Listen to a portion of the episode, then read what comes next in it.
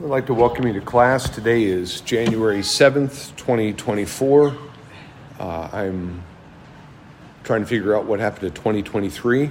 Uh, I don't know where it went, but that's what the calendar says. So we'll start lesson nine today on learning contentment, part three. And there's quite a bit to cover today.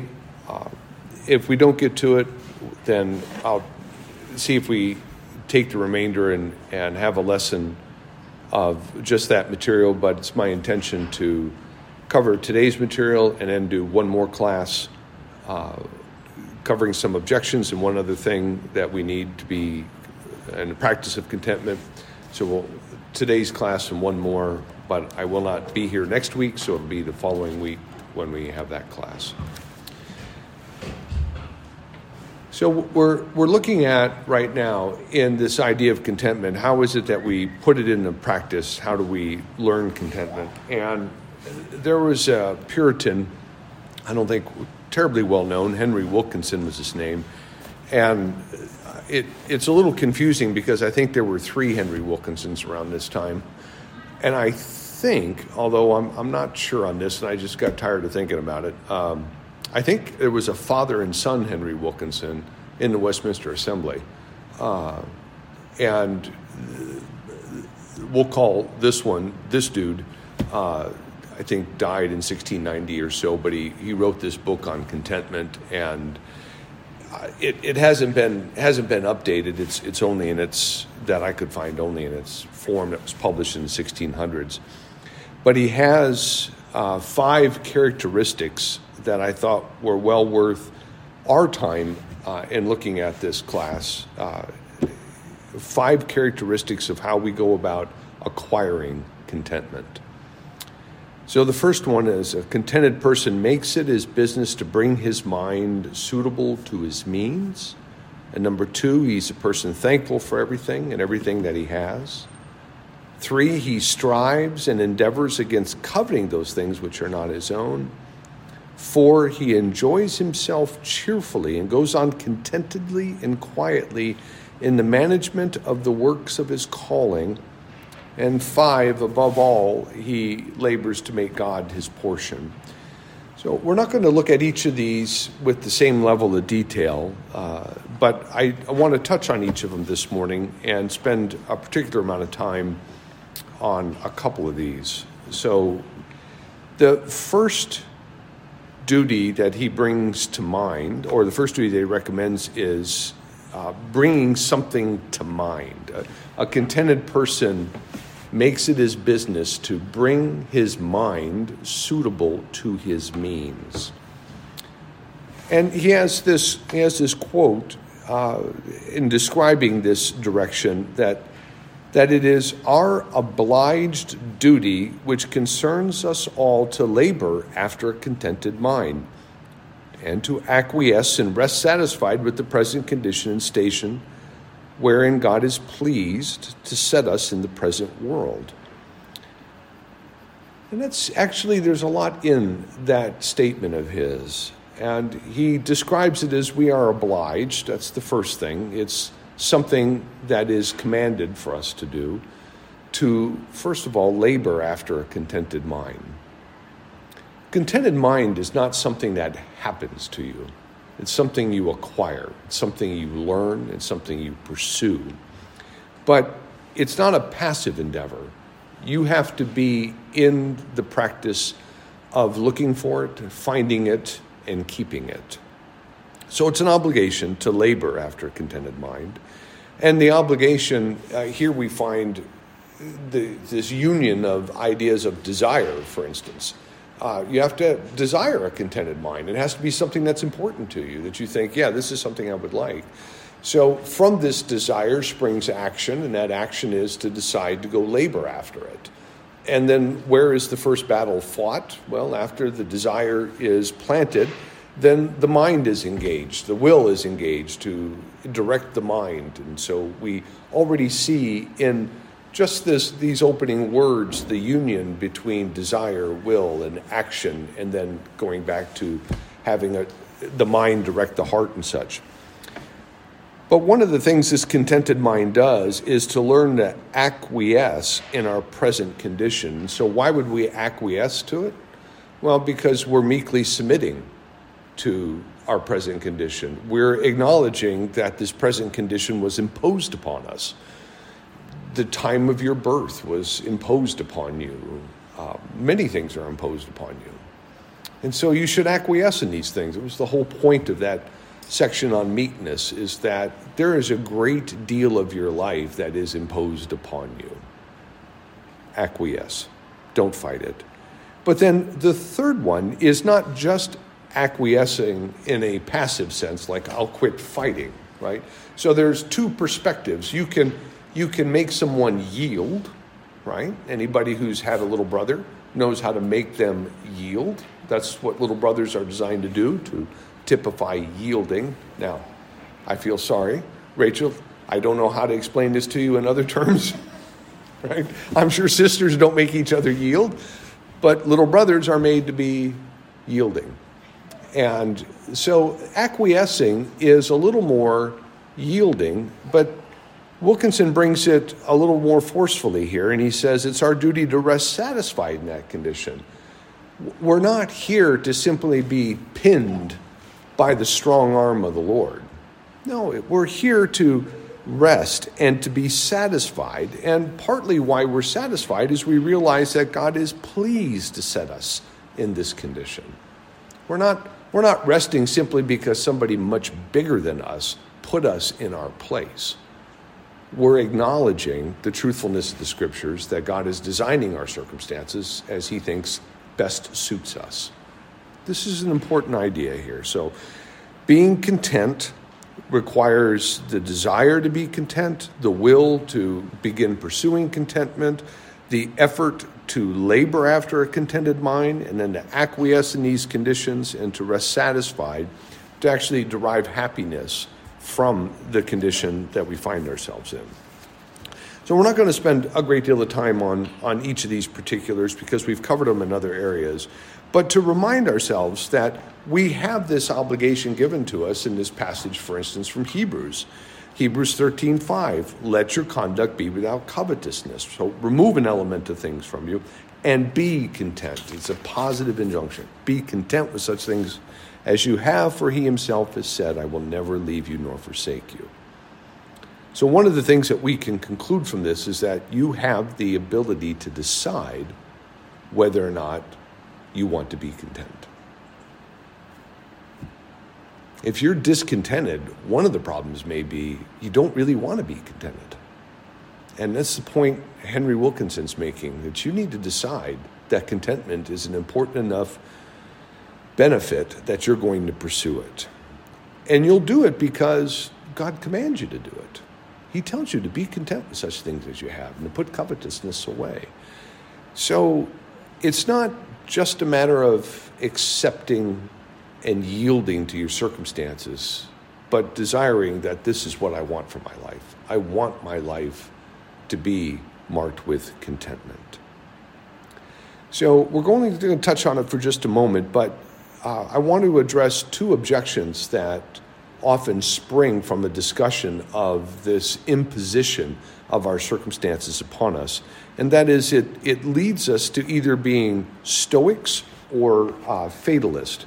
Now, part of the problem with Stoicism, um, and well, really even fatalism, but Stoicism has a different meaning whether we're talking about popular usage versus uh, a system of philosophy. And we're not talking about the system of philosophy, but we are talking about the um, popular usage. We're going to look at it again in just a minute, but just to briefly introduce it, uh, it's in today's mind, Stoicism is the endurance of pain or hardship, or, or really even with a pleasure, without this, the display of feelings and without complaint. That's typically how people tend to think about Stoicism today. You need to, it's an endurance test. You need to endure these hardships put upon you. Well, there's certainly endurance is and stamina are characteristics of the Christian life. I mean, oftentimes hardship comes our way, and we do have to endure these things. But it's the part about enduring it with the, without a display of feelings and without a display of complaint. So we spent a great deal of time on murmuring, so we don't want to complain that way. And we don't want to uh, have it without feeling. That doesn't do us any good. So we're not dispassionate about the hardships that get imposed upon us oftentimes. And we're not fatalist at the same way. We're not fatalist in that we believe these things are just happening because it was predetermined to happen without acknowledging who might have been the one determining what should happen. The great, the great problem in fatalism is not that events have been prescribed, but it's the lack of acknowledging who's the one prescribing them, right? So I, I believe that God has prescribed the course of my life, but I believe it was God and not some impersonal, something, the fates. The fates didn't prescribe anything, but God prescribed things for me. why did He do that? Well, that's how we refer as we, we discussed the states of mind that we consciously decide to emulate. The regenerate mind says, I'm going to submit myself to God's word and to his revealed will as demonstrated by providence. And what does God's word say? That he loves us, he cares for us, we're the pinnacle of his creation, and he's watching over us, and he's organizing our life in a certain way. Well, that, that's a good 40 miles south of whatever the fatalist is saying. So the fatalist has no relationship to providence. Those are not the same things. So we're not talking about in person uh, or being impersonal or being cold or being detached or distant. What we're saying is that God is crafting things and He's crafting them for a purpose. So, Stoicism and fatalism, and I'll say something else about them in just a minute, are not the description of what's being depicted from Wilkinson's device, uh, advice on being content. His second instruction is to remind us that we should be thankful for anything and for everything. So he, I, I hope gratitude is so um, self evident, we need not spend a great deal of time on this. But it's worth noting gratitude is a skill that has to be cultivated. So, uh, not wanting to actually add to God's word, but in or thou shalt be grateful was the 11th commandment in our house. And it was a capital crime for a violation. You've got to teach children. Many people need to be taught that gratitude is important. And he reminds us um, in 1 Thessalonians 5 rejoice, always pray without ceasing in everything. Well, what do you mean by everything? But in all sets of circumstances you might encounter, in everything, give thanks. Why? Well, it's the will of God in Christ Jesus for you to be grateful in all your circumstances. Gratitude is also a skill that you have to decide to embark upon. The third instruction tells us that we should strive and endeavor against coveting those things which are not his own. And we didn't, we didn't look in this class uh, at the larger catechism, but there are some really helpful things in there about uh, contentment. And we see in Question uh, 147 um, What are the duties required in the 10th commandment, uh, which is dealing with uh, covetousness? The duties required in the 10th commandment are such a full contentment with our own condition. Wow, that's not contentment. Why'd they modify that word? They modified it. It's a full contentment. I'm, I'm not just a little happy. But the 10th commandment requires me to be abundantly or fully happy with our own condition. And this is the part I think is really helpful. In such a charitable frame of the whole soul toward our neighbor, as that all our inward motions and affections touching him tend unto and further all that good which is his. If you want to grow in contentment, one of the things that helps is to remove your coveting eye from your neighbor and from other people's circumstances. So you can you can increase the fullness of your contentment if you just quit looking at what everybody else has, looking at their circumstances, either envying those circumstances or desiring those circumstances for yourself. You can't bring your neighbor down and make yourself happy with the difference. It doesn't work that way. And so, this expression of contentment that we see in the Catechism is, is really important. And then in question 148, uh, yeah, I have that on here. The what are the sins forbidden in the 10th commandment? Well, the sins forbidden in the 10th commandment are discontentment with our own estate, envying, and grieving at the good of our neighbor, together with all inordinate motions and affections to anything that is his. We find our hearts stirring toward things that are going on in our neighbor's life but aren't going on in ours. What the Catechism is instructing us is that that's wrong. Quiet your heart as it relates to the, God's provision for your neighbor. Don't let your heart be in a distemper. So the Catechism has much more to say, uh, but that's all we're going to say here uh, as we move through these these first three uh, pieces of advice. So I'll stop for a minute because I want to take I want to take some time on his fourth piece of advice, but we'll let you interject a word or a comment on the first three things that we've covered. Bruce. It's often been said that when you pray for patience, that God will give you circumstances that teach you patience. Uh, do you, uh, would you put this uh, prayer and endeavoring after contentment in a similar category? Absolutely, yeah. It, contentment is not learned in a vacuum. That that contentment is not learned in a vacuum, and the way you learned contentment will be different than the way I learned contentment, just like patience is learned through. And, and I'm convinced uh, there have been objections noted in this class about Paul's acquisition of contentment was because he went to heaven. And, and we'll visit that yet one more time. but Paul says he learned it. Well, how did he learn it? He learned it through all the variety of circumstances that he'd encountered in life and each one presented a new aspect or a new perspective or something. And he could look back and say, I was content in this circumstance because I remembered what God was doing and I found joy and happiness. I was able to be grateful and I had new circumstances. So, how do I apply what I learned to what's going on? And he learns it, and sometimes he abounds, sometimes he's abased. And it's the process of life. It took him a while, but he learned it step by step, much the same way we learn patience. It's a, it's a good observation. Anything else? All right, well, let's move to this fourth, uh, this fourth instruction. Uh, I think Wilkinson is really insightful here, uh, and he says some things that you think, oh, yeah, that's right, but maybe are worth pondering just a little bit. His fourth instruction reads He enjoys himself cheerfully and goes on contentedly and quietly in the management of the works of his calling.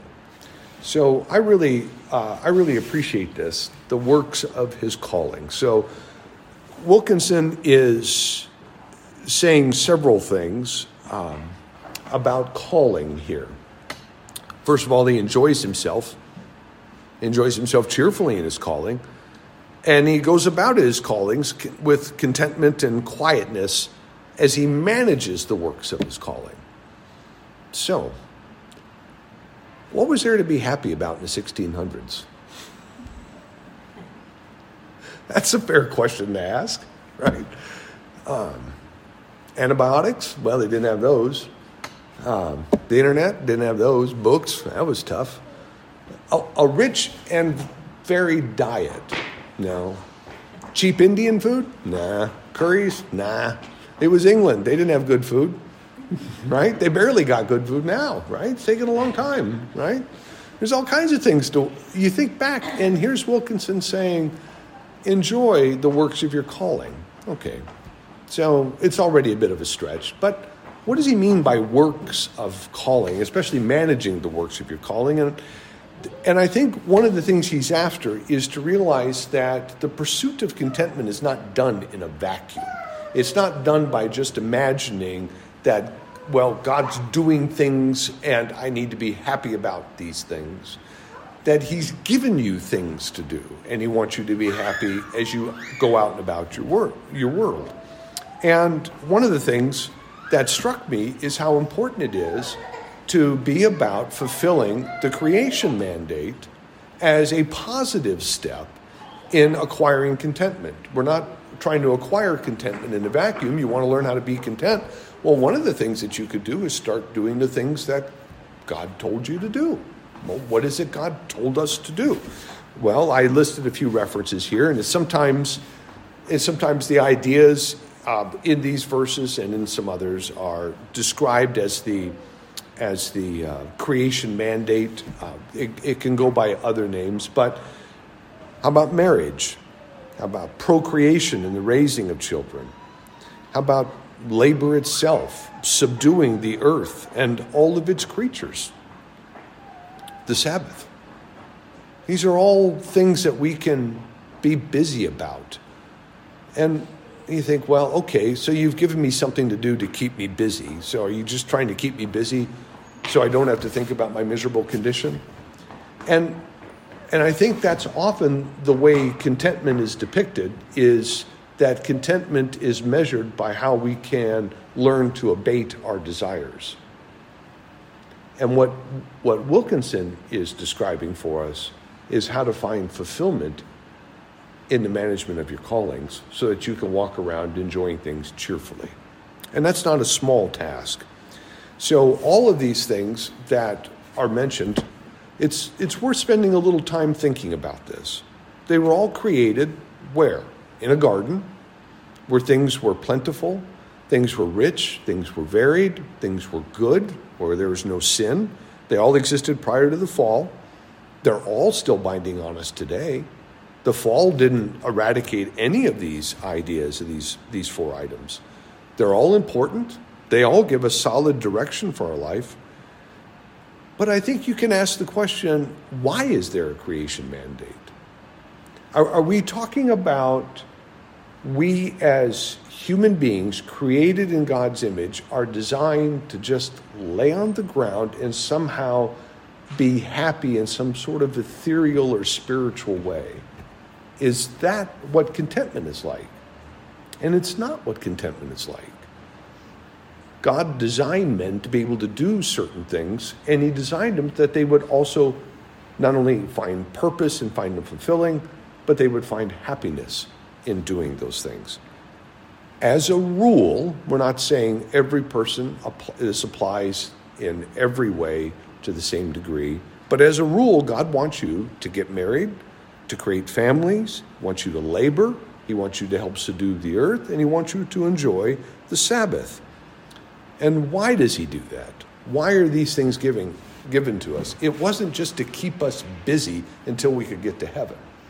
That's not the point.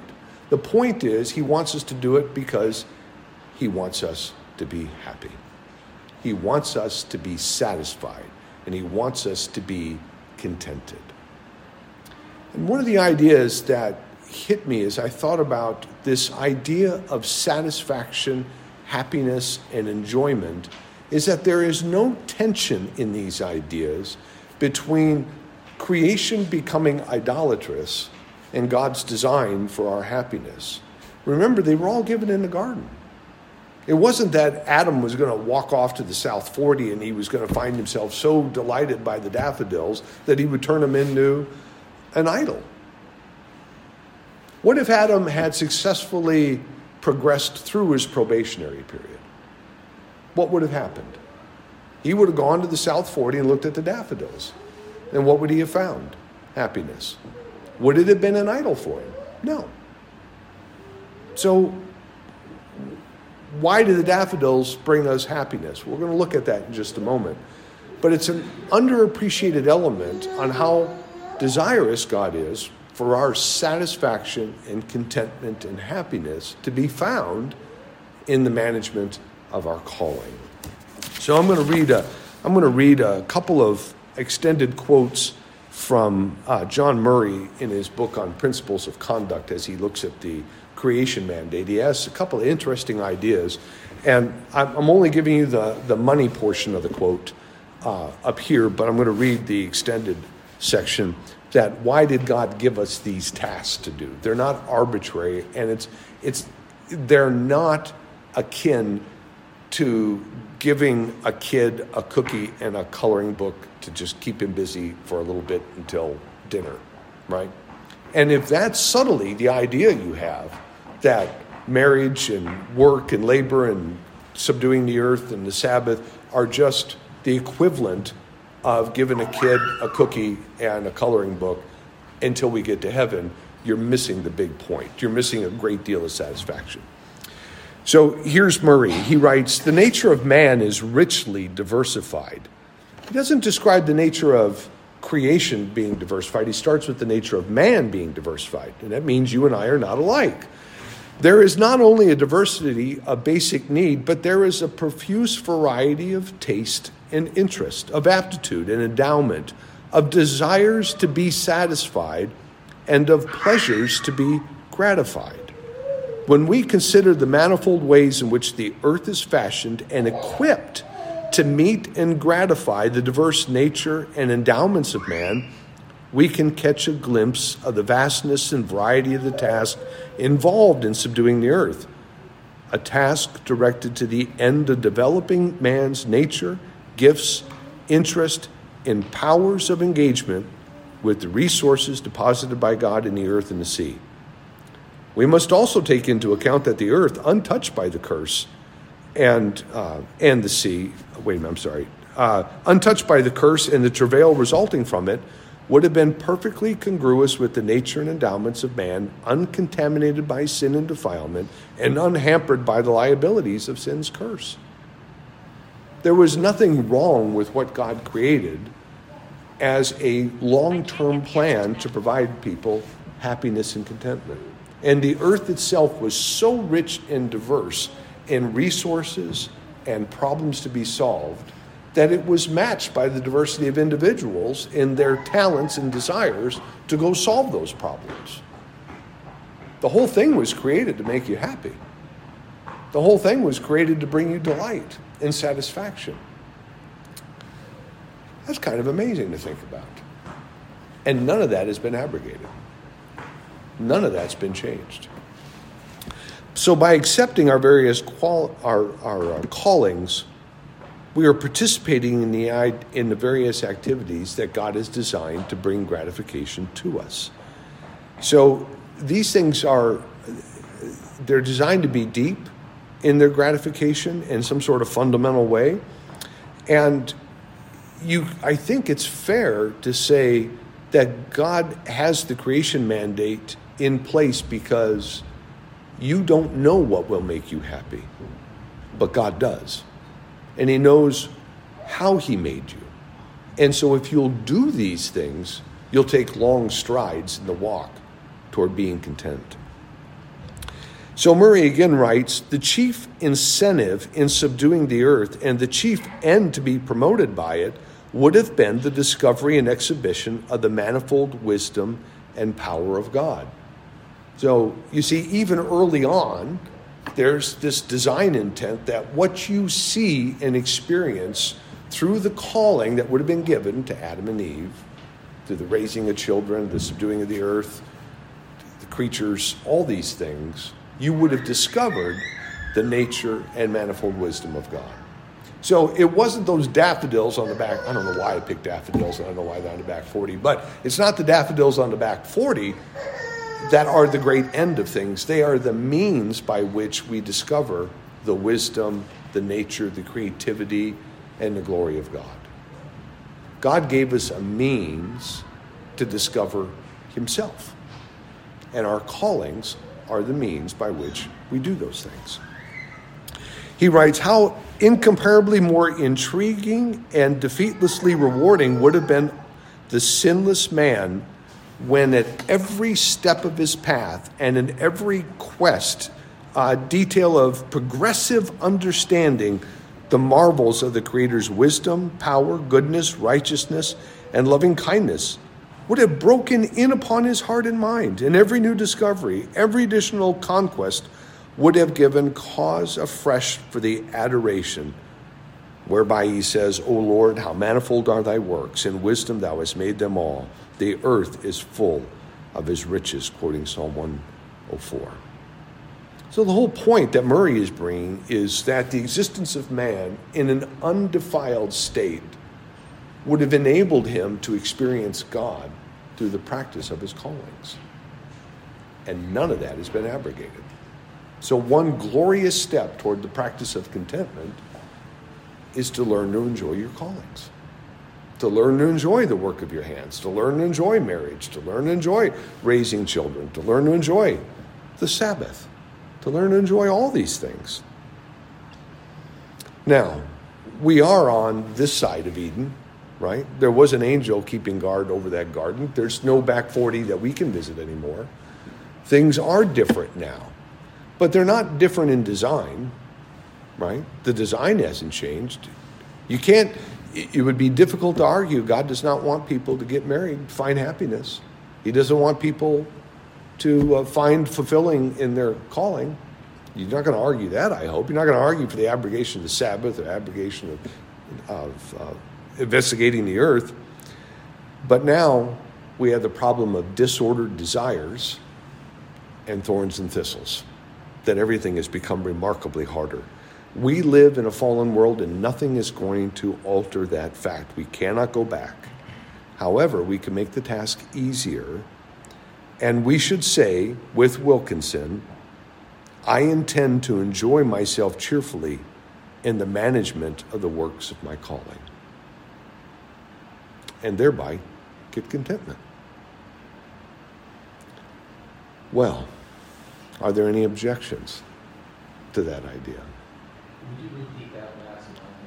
Yeah, I'm paraphrasing Wilkinson by saying, I intend to enjoy myself cheerfully in the management of the works of my calling. This combines this idea that a man must make the decision and labor to be content, and the labor and be content doing what? So there are lots of different ways we can go about achieving contentment, and the way you achieve it will look different than the way your neighbor achieves it. We're not going to all do the same thing. We're all going to do something different. Thoughts and comments? there's a strong uh, temptation to look, you said this earlier, to look at other people's calling. I was thinking of the parable of the talents, right? Well, he got five talents, I only got two. And I have a problem with how come I'm not called to manage that? I'm called to manage this. Uh, there's a lot of contempt today thrown on um, the raising of children. Sure. And the keeping of home. Uh, as if like that's down here, but some great career or building skyscrapers or discovering new quantum, new aspects of quantum physics or something is that's so much greater than this. It's the same sort of ending. I think one of Murray's powerful insights that took me a while to figure out is we think about the complexity of the world, and I'm amazed regularly about things of the world that just seem incomprehensibly dense to understand. And we've made lots of progress. There's lots more to be done. Uh, but this idea that God created people with a profound diversity of talents and interest in insights, that He intends to make them content through a completely different avenue than making me content and that the complexity of the world is rivaled by the complexity of us. That God created people with an unimaginable diversity to go do what? Subdue the earth, to raise kids, get married. So, um, we have lots of warnings about things. You know, don't don't turn your spouse, don't don't turn your marriage into something idolatrous. Don't idolatrize your spouse. I, I think we're selling the happiness portion way short. You're not even close to getting enough happiness out of your marriage. Why, why isn't that extolled as the virtue coming right out of Genesis? God wants you to be indescribably happy. Through what? Your spouse. I am. What about your kids? Mostly. Right? We'll leave, we'll leave the unnamed ones, right? Right? what about your calling? Well, I don't know. We take big boards and we cut them into little boards and we nail them together. I don't know, there's nothing glorious about it, but there is if you think about it. I'm, I still marvel at the manufacturing of beef jerky. I can't get over it. It's just amazing. Right? God intends for you to be happy through the investigation of all kinds of things. Your, your days were not designed to be spent toiling away endlessly in unhappiness. The end result, the, the end item of this contentment is satisfaction in God. That can only come when your mind is predisposed to find it. But if you don't have a mind that's willing to look for it, you're not going to find it. You're not going to stumble on it. You're going to walk around it on the, on the far south side. I appreciate the reminder that God made the world for us to be, uh, to enjoy it. That's right. And that He said our contentment ultimately comes from God, but that doesn't mean our contentment only comes from doing spiritual things. Exactly. Be happy when God blesses us in our work or in our recreation or our, our worldly pursuits. That's because those aren't spiritually themed doesn't mean we can't enjoy them. I've at times felt guilty because I enjoy something that is that is worldly or is not necessarily I'm not evangelizing with this and I'm, I'm blessed with this while other people are out suffering and persecuted for their faith. God made this world for us to enjoy, is a good thing can enjoy. You're exactly right. And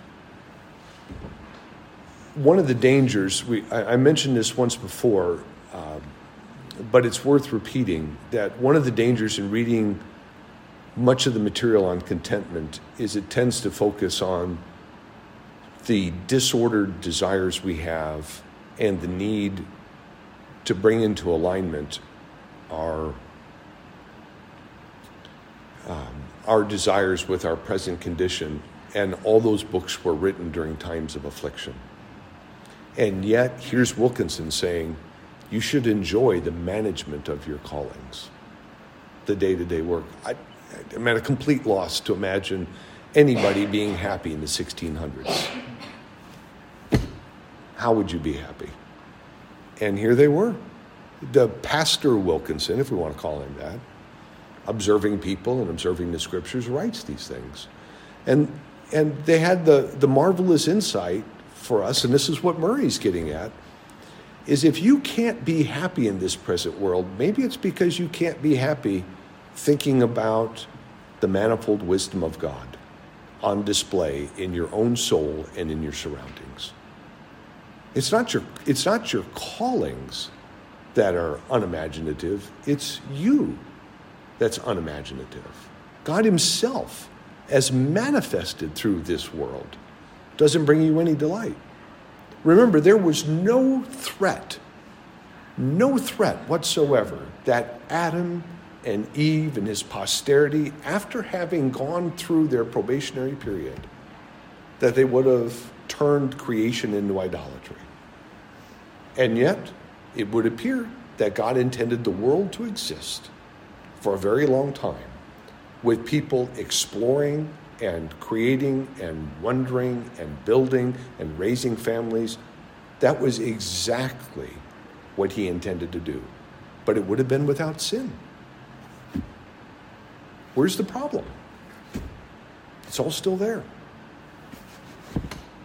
The happiness we find is not in our circumstances. The happiness is in the delight of understanding God in our circumstances. That's what we're after. I think it's also important not to forget that in his book, he said he intends to be happy. There's an intention and a willingness and a choosing to be happy. Absolutely. Because I could easily go, well, I'm not happy, therefore I'm in the wrong calling. This can't be the calling for me. And I go on this vague, like, goalless journey to find the calling. You could be really happy in any number of callings, any number of situations. Married a variety, a lot of different people. Like, it's not like the be all and end all. You can choose to be arranged marriages, like, which is happiness. You know, I think we need to not forget that he said that he intends to be happy. I'm sure his life was full of struggle. I have my own feelings. I'm sure he had a lot of struggles. He was not free from struggle, but he intended to be happy. That's right. Yeah. Yeah. He, he made his mind to that disposition. Yeah, just to piggyback on that, there's a fixation on the, I've seen this a lot, of, on, on that one thing you're supposed to be doing. I'm supposed to, who is the one that I'm supposed to marry? The one. Or the school I'm supposed to go to, or the job I'm supposed to get. That can be real tricky for those, especially young people, but I think it's all of us. We're seeking out their calling and, and they're kind of thinking about, well, I, I have to discern God's will. I'm praying that He will lead me to the decision, the one. And I think there may really be a, a risk to miss the point. I mean, you need to be discerning about who you marry and where you go to school and all, or whatever things. I'm not saying it doesn't matter at all. It may not matter nearly as much as you think if you just intend to work as unto Him in whatever. Like when we studied that book, just do something. Like just kind of be discerning, but then just get after it and be and intend to be happy and content, whichever path it is. God will direct you down that path. What if people were to look at us and say, they may be achieving peak happiness over there at SRPC? I've never seen such a happier group of people. What are they happy about? Look at them, right? Uh, is that is is that the vibe you give off in your life? Is that the vibe you communicate? Is that is that the part of the brochure that's in small letters? Eh, you know, you can you can make it through. Don't forget, they're thorns and thistles. They're disordered desires. Uh, you may want things that you could never possibly hope to achieve, right? I mean, that's that's just it's the way it is. Uh, but that's okay. That's the world we inhabit, and that that idea that we can discover the manifold wisdom and the glory of God, and what He included is righteousness, His goodness. All those things are included. You can see all of that in life if you have eyes to look. What you're their comments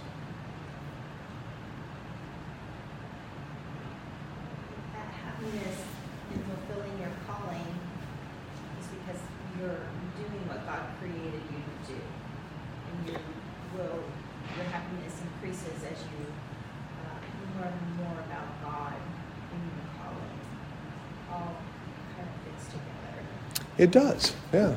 It it's it's it's a Adam and Eve did not know anything about uranium 238. And for the record, I don't know anything about uranium 238 either. I don't know anything about daffodils. I don't even know if I could recognize a daffodil.